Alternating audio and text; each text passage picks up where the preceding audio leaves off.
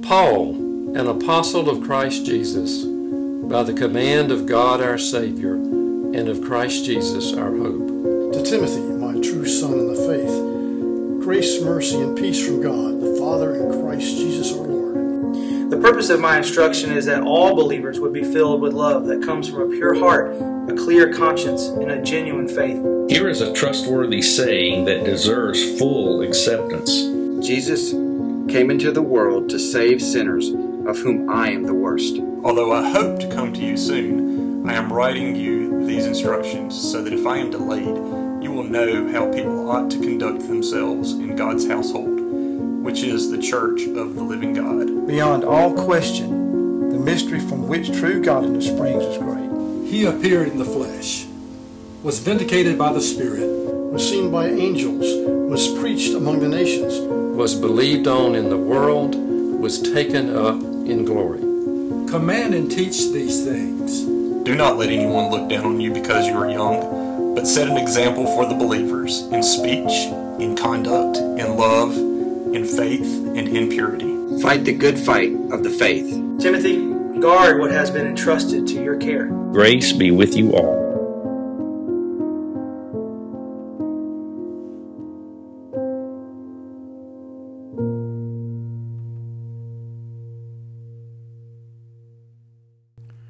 As if we don't have enough technical stuff to worry about, right? Now we're adding something else to the mix. But I've had a lot of feedback on people who uh, would like to see the verses up on the screen uh, more. We kind of have to choose between the live shots for the live stream and then the verses on the screen. And so we hope this will be kind of a combination of both. Uh, just go ahead and give them a shot of the two together so they can see what we're talking about there. So the screen will display the verse and uh, and then you can see that on this on both screens as well. So hopefully it'll be just a little advantage when we're looking at the scripture because as I say all the time when I'm talking, I, the, the scripture is the authority, not me.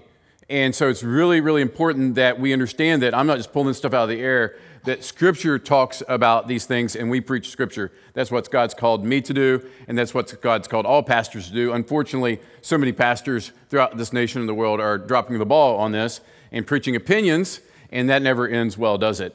Uh, I was thinking about an illustration to kind of start off the fact that something we've outgrown. Think about something you've outgrown over your lifetime. Something that you used to love that maybe you just got, you know, it, it's just beyond it now. I think about my bicycle. Right? Growing up as a kid, my bike was like my most important thing. And I loved as I got older, my parents gave me like a little more freedom to navigate and, and to explore some of the streets around. So, you know, when I was like seven or eight, I could do my street, Walter Street, there in Ripley, where they still live. And then as I got older, I could go to First Avenue, Second Avenue, Third Avenue. Charleston Drive was always my buffer. I wasn't allowed on Charleston Drive. That was where my stopping point, but I could do everything kind of east of that. And so I, I love that. And even up when I was, you know, 13, 14, and 15, my bike was really handy. I enjoyed it. It was some freedom that I could get to where I wanted to go. But you know what happened when I turned, the day I turned 16 and got my driver's license? My bike was out the door. I no longer loved it anymore. I literally outgrew my bike. All right? I did not uh, desire to be on it anymore. Why? Because it served its purpose, but it was past tense. It was history. It, it worked for me, but now I was moving on to bigger and better things. I use that to illustrate the fact that I think a lot of people see the gospel that way. They see the gospel as something that you outgrow. The gospel is beneficial to come to Christ, to get you into heaven, to have your salvation, but then you kind of don't need the gospel anymore. And we talk about the gospel all the time here because the gospel is something that believers need as well. The truth is that while non believers need the gospel to understand sin and their need for Jesus, believers need the gospel for the very same reason because no matter how much you've learned, how much you've matured, how much you've grown up, you still desperately need God's grace in your struggle with sin. And so we look at the gospel and we learn how to relate to sin as an unbeliever, but also as a believer. So the fact is, as we get to know Jesus more, we're going to become more aware of our sin. We're going to see our sin for the way that God sees it, and we become even more grateful for the grace that He's given to us. And so that's what we talk about when we say preach the gospel to yourself. Kind of like when Roy was explaining, you know, death was arrested. What does that mean? What does it mean when we say preach the gospel to yourself? What is that talking about? Paul Tripp, who I quote often here, he says, No one is more influential in your life than you are because no one talks to you as much as you talk to yourself. Now, some of you may have a spouse and you're saying, well, and that's not really true in our relationship. For the most part, you talk to yourself more than anybody else talks to you. And so, how gospel centered you are in your conversations really matters. How you see yourself, how you see your sin, how you see the righteousness and grace of Jesus, and not just looking back past tense on that grace, but seeing the future grace and the grace that we need. And so that's what Paul get, is going to get at here today in verse 15 and 16 when he talks about that Christ came into the world to save sinners, of whom I am the foremost. And he says, But I received mercy. So he's reflecting on the gospel, that he needed the gospel, but he still needs the gospel. He's not saying that he's worse than everybody else that's sinning out there. We'll talk about this verse in a second. But he's saying is that he needs the gospel. He needed the gospel. He continues to need the gospel. And the gospel is he received mercy, and we continue to, to receive that mercy. That's the gospel. We preach it over and over and over again to ourselves. We talk to ourselves with the gospel. As we face situations or people or circumstances, we understand that pride is not the way that we should view situations, our natural intelligence, even our theology, but it's a dependence, it's a humility that's based upon the gospel that is all God, all Christ, all salvation that He gave us by grace through faith. And so that's what we're going to look at today in 1 Timothy chapter 1. We're going to be in verses 12 through 16. So verses 12 through 16, let's read that together. I thank him who has given me strength, Christ Jesus our Lord, because he judged me faithful, appointing me to his service, though formerly I was a blasphemer, persecutor, and an insolent opponent. But I received mercy because I acted ignorantly in unbelief. And the grace of our Lord overflowed for me with the faith and the love that are in Christ Jesus. This is a trustworthy saying and deserving of full acceptance that Christ Jesus came into the world to save sinners, of whom I am the foremost. But I received mercy for this reason, that in me, as the foremost, Jesus Christ might display his perfect patience as an example to those who were to believe in him for eternal life. To the King of all ages, immortal, invisible, the only God be honor and glory forever and ever. Amen. Let's pray and let's look at these verses. Father God, we thank you so much for your word that gives us truth. We thank you for the believers that are here that have, all believers have the Holy Spirit. We thank you for your Holy Spirit that's in our hearts and in our lives right now that brings to life the words, that makes these, life, these words more than just words on a page, but they make them part of our very being, our very DNA. And God, if there's someone here who the words are meaningless, that they can just go in one ear and out the other. God, help them to reflect upon who you are and what you've done. And God, help them to confess even now the sins that they have in their life that may be hindering their ability to hear clearly from your word today. Today, God, we pray in Jesus' name. Amen.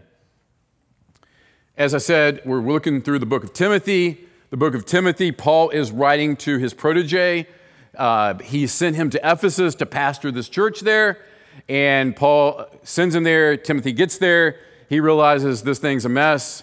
Paul knew that. Paul sent him there for that reason. There's false teachers. Timothy's a younger man. And so Paul writes to him a letter to encourage him, to strengthen him. So that's what we're reading is Paul's letter to Timothy to help him as he combats these false teachers, as he stands up against them, as he does battle for the gospel. And so I get a question why are people so easily deceived in Scripture. As, as you look at Scripture, you see within a few years of Paul starting churches and churches being started throughout Asia Minor and through other places, even the church in Jerusalem, it's only a matter of, it seems like weeks, years for sure, before false teaching starts happening. And these false teachers take over and people are drawn into it. And all of a sudden, the, that Paul or another apostle has to write and say, hey, guard the truth, guard the truth. Why is that? I mean, think about it. These, especially these Gentile believers, think of the transformation that's happened in their life. They went from worshiping these pagan idols. In Ephesus, they were actually, many of them were involved in magic and sorcery and those type of things. And they had this amazing conversion to Jesus through the pre- preaching of Paul and through others. And they inc- experienced this incredibly liberating world of grace. They see Jesus, they see what he, he's done, that he's forgiven them of the penalty of sin, and he's delivered them from their destination, which was eternal separation from God. But then we see these false teachers come in and begin to teach, and oftentimes these gullible Christians like, draw to them and, and they're, they're captivated. What's going on? I think it's similar to what we may have experienced or you may have experienced in your own relationship with Jesus. See, as a new Christian, what do we say? You're kind of on the honeymoon period, right? That you all of a sudden you you're, you're really amazed at this grace that God has given. You're really really excited about all that God's done for you in Christ. And not only do you think that you're saved from the sin's penalty, but it almost feels like you're saved from sin's influence as well. What do I mean by that? All of a sudden you think, like, sin's not a problem for me anymore. Like, God saved me. He put me in Christ. He put, gave me this new kingdom, the kingdom of light. I'm out of the kingdom of darkness. All of a sudden, this major transformations happen. I hate sin. I'm never going to sin again. And then all of a sudden, shortly after being a Christian, sin rears its ugly head. And all of a sudden, you realize that while you were saved from the penalty of sin, the influence of sin continues to track after you and follow after you, and sometimes more so in more visible ways than before when you were an unbeliever. And so there, there's these, these, young Christians, one of the reasons they're at risk is they have a misunderstanding of the gospel. They don't understand what we talked about in the last series sanctification and how God works in us. So Paul is going to write to Timothy today, and he's going to tell him not only to guard the gospel, but he's also going to say to celebrate the gospel. Be celebrating the gospel. Look at verse 12 again. He says, I thank him who, who has given me strength, Jesus Christ, or Christ Jesus our Lord, because he judged me faithful, appointing me into his service. So Paul is celebrating and he's given thanks to Jesus. He's personally encountered Jesus on the road to Damascus. If you don't know this story, go back to Acts. Just read the book of Acts if you're unfamiliar. It tells about the early church and it tells about how everything got going once the gospel, Jesus had rose and ascended back into heaven and the church sprang up and people were excited for what was going on. And here Paul was persecuting, we're going to see in a second. He was persecuting, but he encounters Jesus.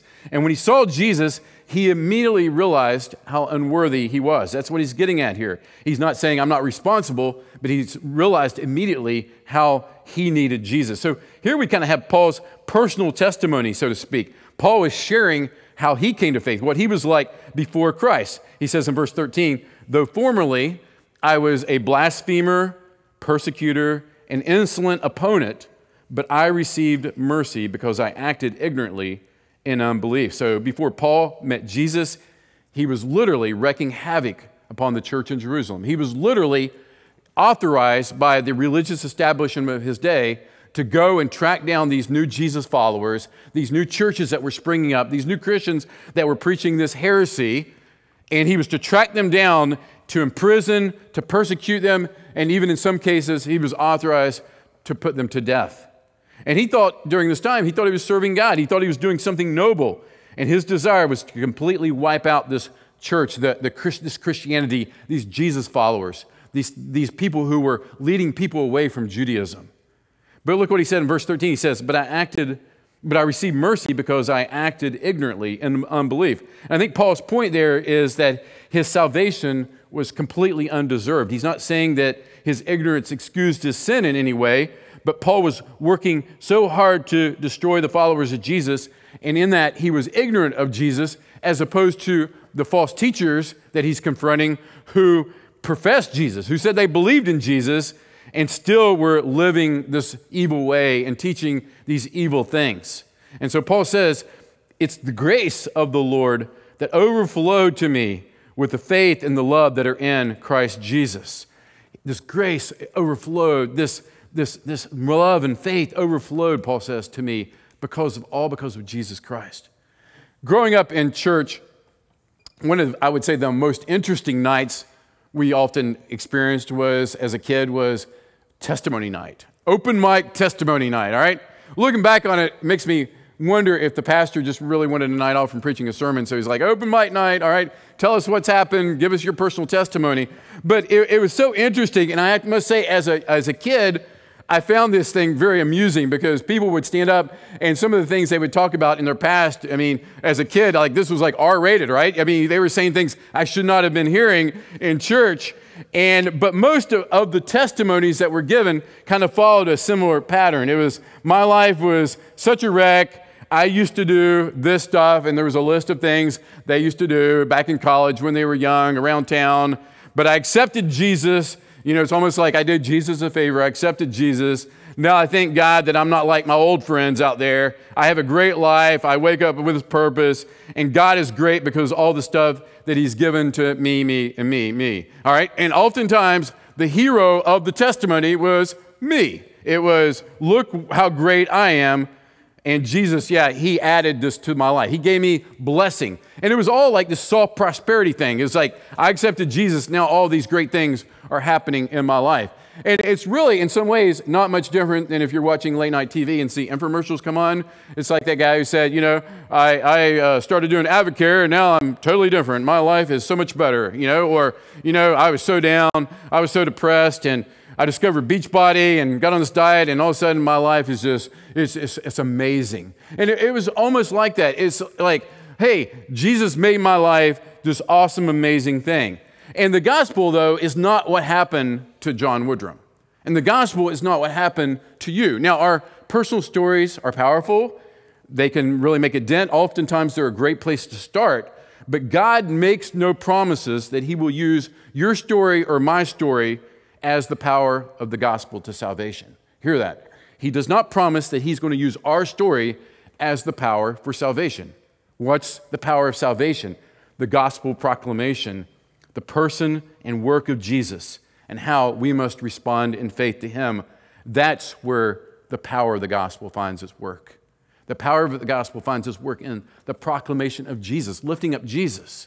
And we got to be really careful because we can take our testimonies, all of a sudden paint us as a hero. And that guy with the open mic on that night, man, he loves the attention. I, I want everybody to look at me, and I'm going to use this gospel to get my attention and make me look really, really great. And my life's perfect. You know what I rarely heard in those testimony nights? Rarely was honest, honest, authentic expressions of their struggle still with sin how they're still struggling with this thing in their marriage or in their life, or you know, or parenting, you know, they're really struggling learning how to be the best parent they can be, and they're trying to be more gospel centered in their parenting. I never heard that.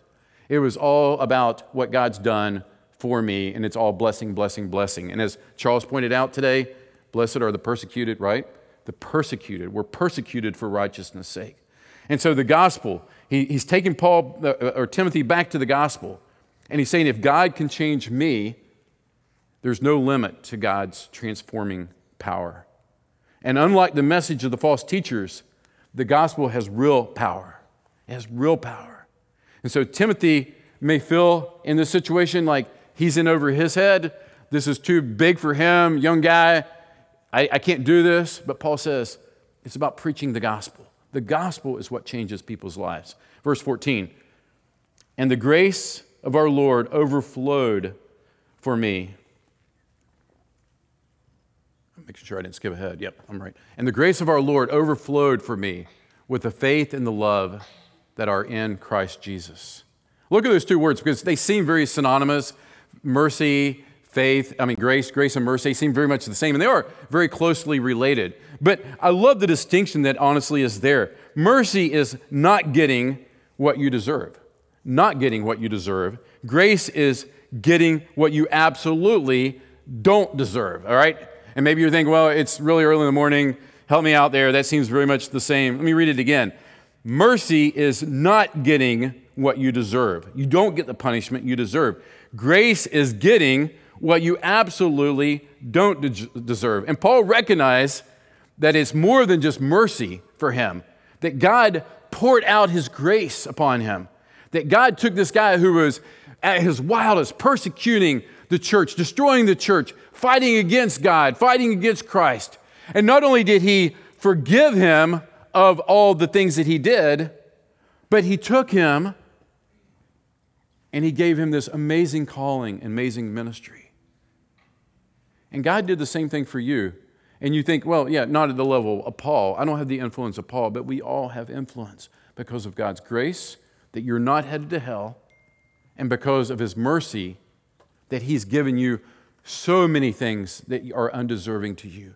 He's giving you His very life, His Holy Spirit, His Word. He's giving you the, the power to die to self and grow in your relationship with Jesus Christ. He's given you, um, Ephesians says, he, He's given you everything you need for a life of godliness. 2 Peter 1, He's given you all the things that are necessary to add to your faith and to keep growing. And so to think, so to think that your salvation is simply just an escape from hell so misses the point. Your life is for the glory of God. Your life is to point people to Jesus Christ. And that's what Paul does. Look what he does. First, he says, I'm just going to give you the gospel here in nine words. This, this saying, he says, the saying is trustworthy and deserving of full acceptance that Christ Jesus came into the world to save sinners, of, of whom I am the foremost. Look what he says here. He says, Jesus Christ came. Jesus Christ came. We know Jesus was born in Bethlehem, but Jesus didn't come from Bethlehem. He's pointing to Jesus Christ being so much more than what oftentimes these people in these churches imagine Jesus to be. That Jesus wasn't this, this Jewish guy who taught things and was wise and did miracles, but Jesus existed with this, as the second person of the Trinity from eternity past. Jesus was God incarnate. He came, God in the flesh, to us. And why did he come? Look what he said. He came to save sinners. Jesus came to live the life that we couldn't live, to die the death that we deserved to die, and to rise in victory over the enemies that we could not conquer sin and death. That's what Jesus did. And there was nothing, Paul's pointing out, there's nothing that these false teachers in their myths, their speculations, their genealogies, this stuff that we talked about the last few weeks that they're pushing forward, can compare to the gospel. There's nothing that can compare to this. And Paul says, don't move on from this. This is trustworthy, it's deserving of full acceptance. Jesus came into the world to save sinners. What sinners? All sinners who would embrace Jesus in his good news. And he says, of whom I am the foremost. So the more Paul grew in his grasp of the incredible magnitude of God's grace, the more he saw his own naturally sinful condition. And that will happen to you too. The more that you're in God's Word, the more that you're reflecting upon the gospel, the more you're seeing His mercy and His grace, you can't help but to just magnify Him more, to respond to that with this incredible gratitude, with this incredible understanding, as Paul says in Romans 12, that my life is now a living sacrifice holy and acceptable to God. This is my spiritual act of worship. My spiritual act of worship isn't filling a seat on Sunday. Check. My spiritual act of worship isn't even saying a prayer or doing a good deed. My spiritual act of worship is Jesus, you did everything for me. You own me. My life is yours. That's what the gospel teaches us. And so Paul repeats again how he's just indebted to Christ's grace and his mercy in rescuing him. But now he gives us the reasons. And he, again, he reiterates, but I received mercy for this reason. What reason is that, Paul? Just so he could go to heaven? Absolutely not. That in me, as the foremost, again, he points to as the foremost sinner, he understands, you know, he's looking at his life, not other people's.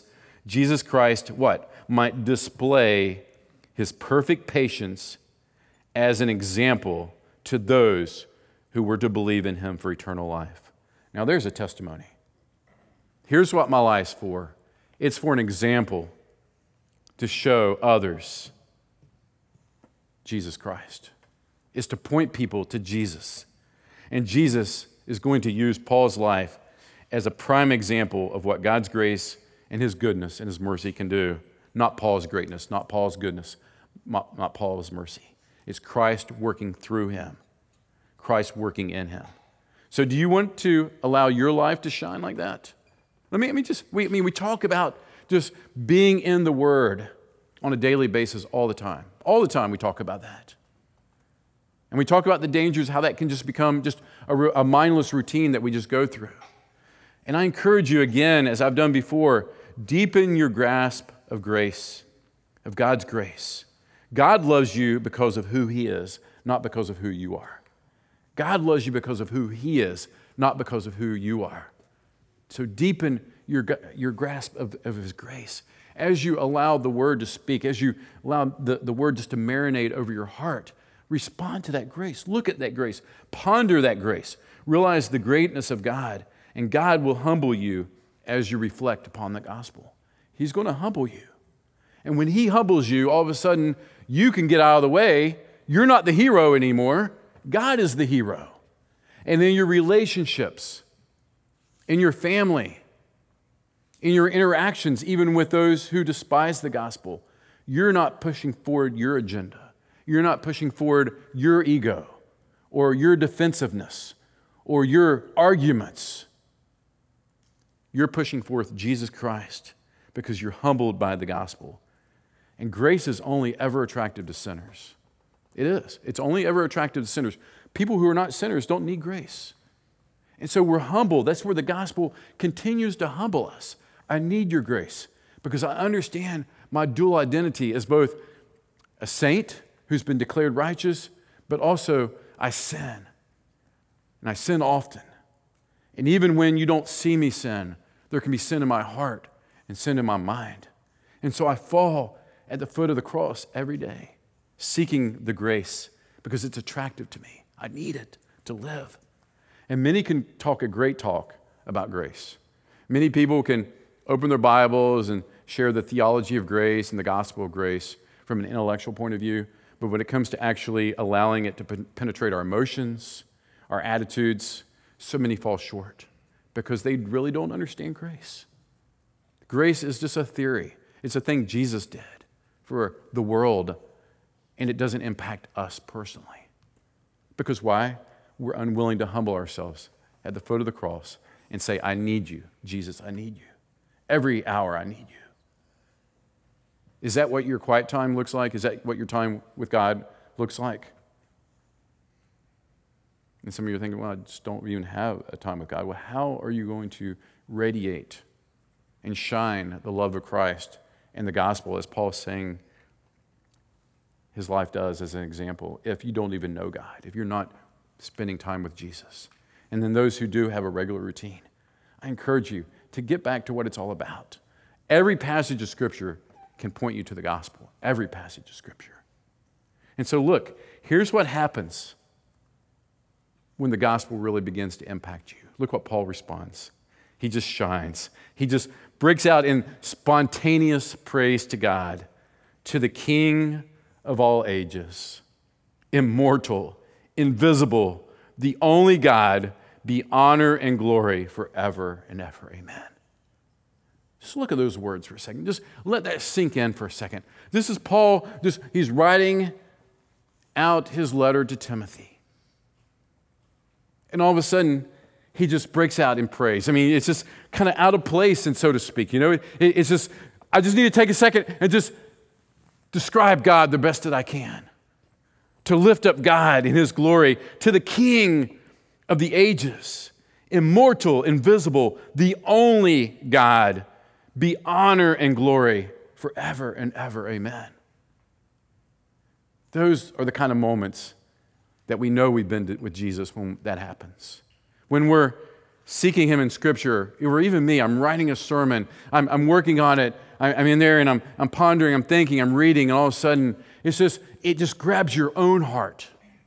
It just grabs a hold and says, Thank you. God, you're so amazing.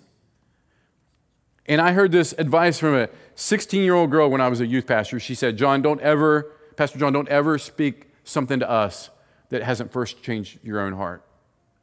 Don't get up and give us scripture that hasn't first just worked you over and changed you. What a great piece of advice from a very, very young person. The gospel wants to change our hearts, and when it does, it humbles us, and we begin to shine His glory, not our glory. It's about Him, not about us. So, head, heart, and hands application. In your head, know this your salvation was a gift from God, it was all grace. For by grace you've been saved through faith, And that not of yourself, it is the gift of God, not by works, not by earning it, not by thinking if I just do enough to measure up that God will accept me. It's all grace. And prideful people have a hard time with grace. You accept it, and then you celebrate it. Celebrate grace by freely admitting every day how much you need it. Make that a regular part of your time with God. You're just celebrating His grace and ex- exclaiming how much you need it, confessing your sins. God, I need your grace. And then, hands, extend that grace to other people. Extend that grace to other people. We're almost done. Stay right here. Extend that grace to others. You see, we can receive the gospel, but when we're not preaching the gospel to ourselves, we say, I can take your grace from you, God, but I can't give it to someone else because they've done too much. They've hurt me too much. You can imagine the pain they put me through. And you give a long list of things why you feel like they're not entitled to grace, as if you were, right? Remember what grace is. Grace is not only not getting what you deserved, but you've been given so much more. You've been giving everything that God has to offer his children in Christ Jesus. I'm not being given punishment, but I'm being given the riches of Jesus Christ. Why can't we do that for others? What stops us from just letting other people off the hook? I read this, and I'll close with this. Philip Yancey, in his book, What's So Amazing About Grace, he says, Ungrace, his word for the opposite of grace, ungrace does its work quietly and lethally like a poisonous, undetectable gas. Ungrace works that way. A father dies unforgiven. A mother who once carried a child in her own body doesn't speak to her child for half of its life. The toxin stills on from generation to generation. Ungrace. When we see the gospel, when we know we haven't outgrown the gospel, then all of a sudden our testimony becomes about Jesus the hero, not John the hero. And I humble myself every day, needing that grace. I celebrate that grace, and then I'm more free to extend that grace to everyone around me. Let's pray. Father God, we thank you for your word that just reminds us of our constant need for you. God, may we, with Paul, realize that we should be the worst sinners that we know. And if not for your grace, we'd be destined for eternal separation from you. God, for those who are working hard to earn your favor, they think that they have to do all the nice things and the good things to measure up and to be accepted. Help them to just receive grace today through what Jesus did on the cross for them lived the life they could never live, died the death they could never live, and help them to just put their faith fully and completely in that. And then be propelled by humility and grace to extend that grace and love others. In Jesus' name we pray.